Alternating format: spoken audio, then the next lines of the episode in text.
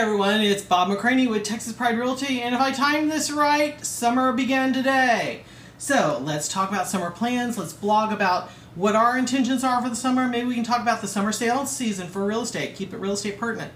Um, these these all these ideas are about getting you engaged, and so many people don't post because they don't know what to talk about. So I'm feeding you ideas every day. Summer is here. How to survive the summer heat. Uh, maybe we talk about air conditioning. Maybe we talk about uh, heat shelters in the area. I don't know about you, but I'm in Dallas, Texas, and Dallas is already hitting 100, and it's just, it's way too early for 100. So, anyway, talk about summer. Talk about your favorite memories from being a kid in summer.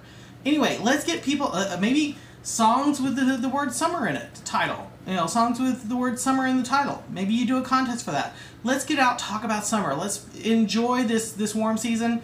And um, if, if you have any suggestions, post them below. But summer is the theme. Talk to you tomorrow. Bye bye.